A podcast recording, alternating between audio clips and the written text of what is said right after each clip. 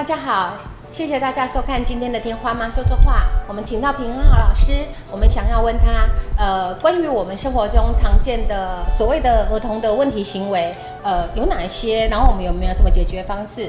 那因为这个议题，据我知道是一个不算小的题目，所以我想我们就分成两集。今天先来谈谈生活中的日常，在家庭里面会常见的问题，而我们可以什么应对？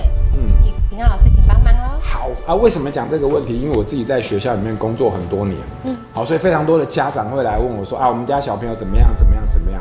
好，那遇到什么问题，那该怎么办？该怎么该怎么办？那这几年下来，我发现大概最常遇到的一个问题啊，我以一般的情况底下，其实大部分的家长遇到的一个最常见的问题，就是说啊，小朋友越来越不听话哈，越来越有主见，然后该讲一句话，他可以顶十句话啊，是这样子啊，那不知道该怎么办。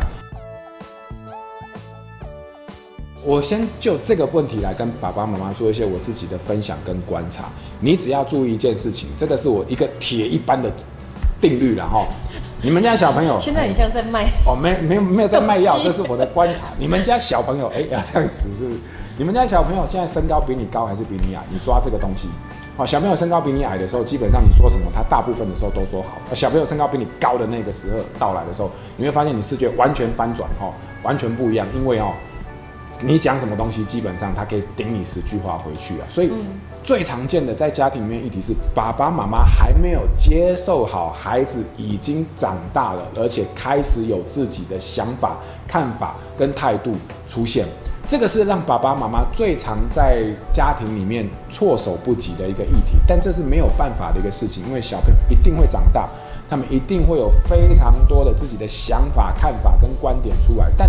你知道我最常遇到的困扰是什么？爸爸妈妈的困扰是他不知道该怎么样子去跟孩子沟通，这个是在一般的家庭的情况底下最常遇到的问题，因为我们太习惯过去用一个比较威吓式的、比较权威式的方式去命令小朋友、指使小朋友做事情，可是，一旦小朋友身高过了，好，或者说年纪到了，差不多就是国中或高年级，你会发现。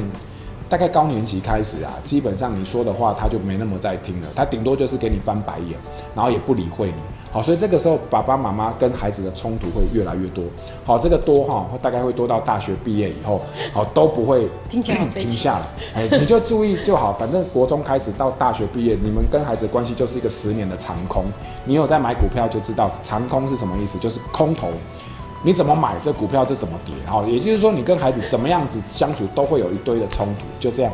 好，所以关键比较是在于说，爸爸妈妈怎么在。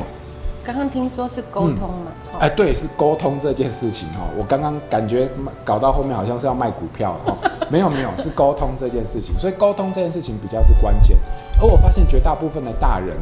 呃，包含我们自己身为父母在内哈，那我们比较麻烦的地方是我们有时候比较不习惯用沟通的角度跟孩子对话，因为大部分过去的时候，你在小学的时候，你命令的方式习惯了，而且非常习惯，小朋友都会听话。可是你一旦到了那个阶段，你发现你又在用命令，小朋友不太听的时候，或者是顶嘴的时候，其实你更多的时候你是愤生气啦。那老实说，你生气的时候，你的口气就更不会好。好，那这时候孩子也他有他自己的情绪，基本上你们两个就是对立。好，所以说在这个时候，你怎么样把孩子视为一个逐渐要迈向独立的成熟的个体？好，一个人呐，他怎么去成为一个人的这个过程当中，你如何去调整自己的跟他沟通的位置跟姿态？这个是比较大的一个重点。我们大部分人不太习惯这一点。所以你可能要问一下你自己啦，就是说你什么时候有好好的、认真的去听过孩子跟你讲的一段话，任何话都可以有，就算是废话也可以有。你有没有仔细的去听过？当今天孩子在学跟你分享他在学校里面遇到了一件事情的时候，你第一个反应是听完。然后呢？听他说，还是你第一个反应，你的反应会是这样。我早就跟你说过怎么样，你下次就不要怎样就好。你是在说教还是在倾听？这这两个完全不同的应对的态度，将会很大的比例影响你们之后互动的关系。所以很多时候。这个东西其实基本上绝大部分的家长都显而易见，也非常明了，但我们真的很难在生活当中落实。嗯，好，所以这个东西是一个基本的心态。你这个东西能够处理好，我们之后再去看其他的行为问题。这个东西没有处理好，就要去跳到处理其他的行为问题。就我的经验里面，绝大部分是没有用的。哦，所以这大概是一个在家里面从学龄后到国中这一段期间，绝大部分的家长比较容易遇到的问题。那你说可能会有一些行为学习的心态啦、偷窃啦、然后说谎啊，或者是对立啊等等，那那些东西是比较。因为在这个大问题底下的品质不好而延伸出来的，甚至是它可能跟环境互动的一些结果，那那个东西就比较特定。那那个东西可能有时候我们就会需要一些专家的协助，跟引导。我我想在这里面、呃插嘴问一下，因为呃我常常遇到一些家长，他们的问题是说孩子已经不跟他们沟通了。嗯那在这个部分，在家庭里面就互相就是呃孩子会故意日日夜颠倒，然后打电动什么的，就是我现在先不管这些行为，我的意思就是说，因为没有办法沟通的时候，呃我们有没有一个比较简单的方式，让孩子可以愿意跟我们沟通的部分？好，那如果孩子不愿意跟你沟通，你想想看，沟通这件事情是什么意思？沟通这件事情其实就只是让讯息交换。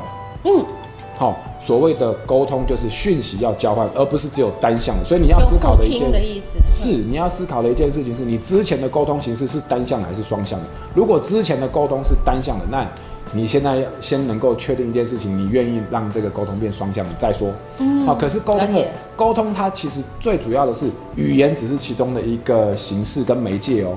好、也就是说，如果孩子不愿意跟你沟通，他就某种程度上他是不愿意跟你讲话了。是好，让他他不愿意跟你讲话的时候，你是不是还停留在用说话的层次？这个你也可以再思考。你难道不能够传简讯吗？你难道不能够写封信吗？你写个小卡片，嗯这些东西都能够作为沟通的媒介。它不是只有语言，语言是说语言是这样子。我们希望讲话这件事情是面对面，透过语言的形式，但语言只是形式之一，不是唯一。是好，所以当孩子不愿意沟通的时候，你先思考第一件事情。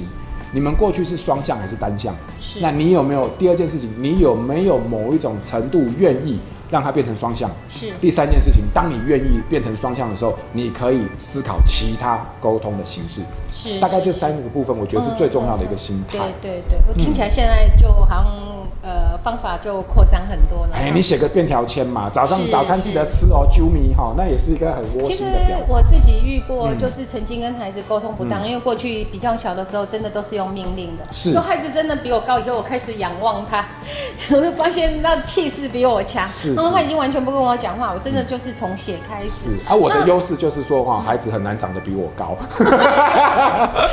好吧？呃所以可是大部分的母亲的弱势就在此，是是吧？那我刚刚是在分享自己的经验，很多人就在问我说，嗯那他已经很久都不跟我讲话，已经很久了，我现在还有办法吗？我我都会跟朋友分享说，当我的孩子三年不跟我讲话，我花一年半就回来。请问这是常态还是？这个比较，就我听起来，如果你的孩子现在在高中国中的话，他不太跟你讲话，这蛮某种程度上算合理嗯，啊，因为他最想讲话对话对象不是你，而且他为什？么不想跟你讲话？这个就是我们要思考的是，因为他过去的经验，他过去十二年的经验，他跟你讲话，他得到的结果是什么？这是你要去思考的。是是，他跟你讲一件事情，得到的结果就是教训或命令哦；讲第二件事情，得到又是一个教训，这个是相互的啦。好，所以但是国中、高中这个阶段，大部分孩子还是希望跟同才讲话他不是不愿意跟你讲，但是你要先思考的是，究竟他跟你过去对话经验，他得到的是什么？是是，所以还是把信任连接回来，然后倾听，开放出另外一条呃真正沟通的道路，然后寻求下一种可能。是，这个是一个心态。是是是，嗯好，我们今天的节目到这里，下一次我们要来讨论就是在学校环境里面儿童常见的问题。谢谢大家今天的收看，有问题我们在底下留言一起讨论，谢谢大家。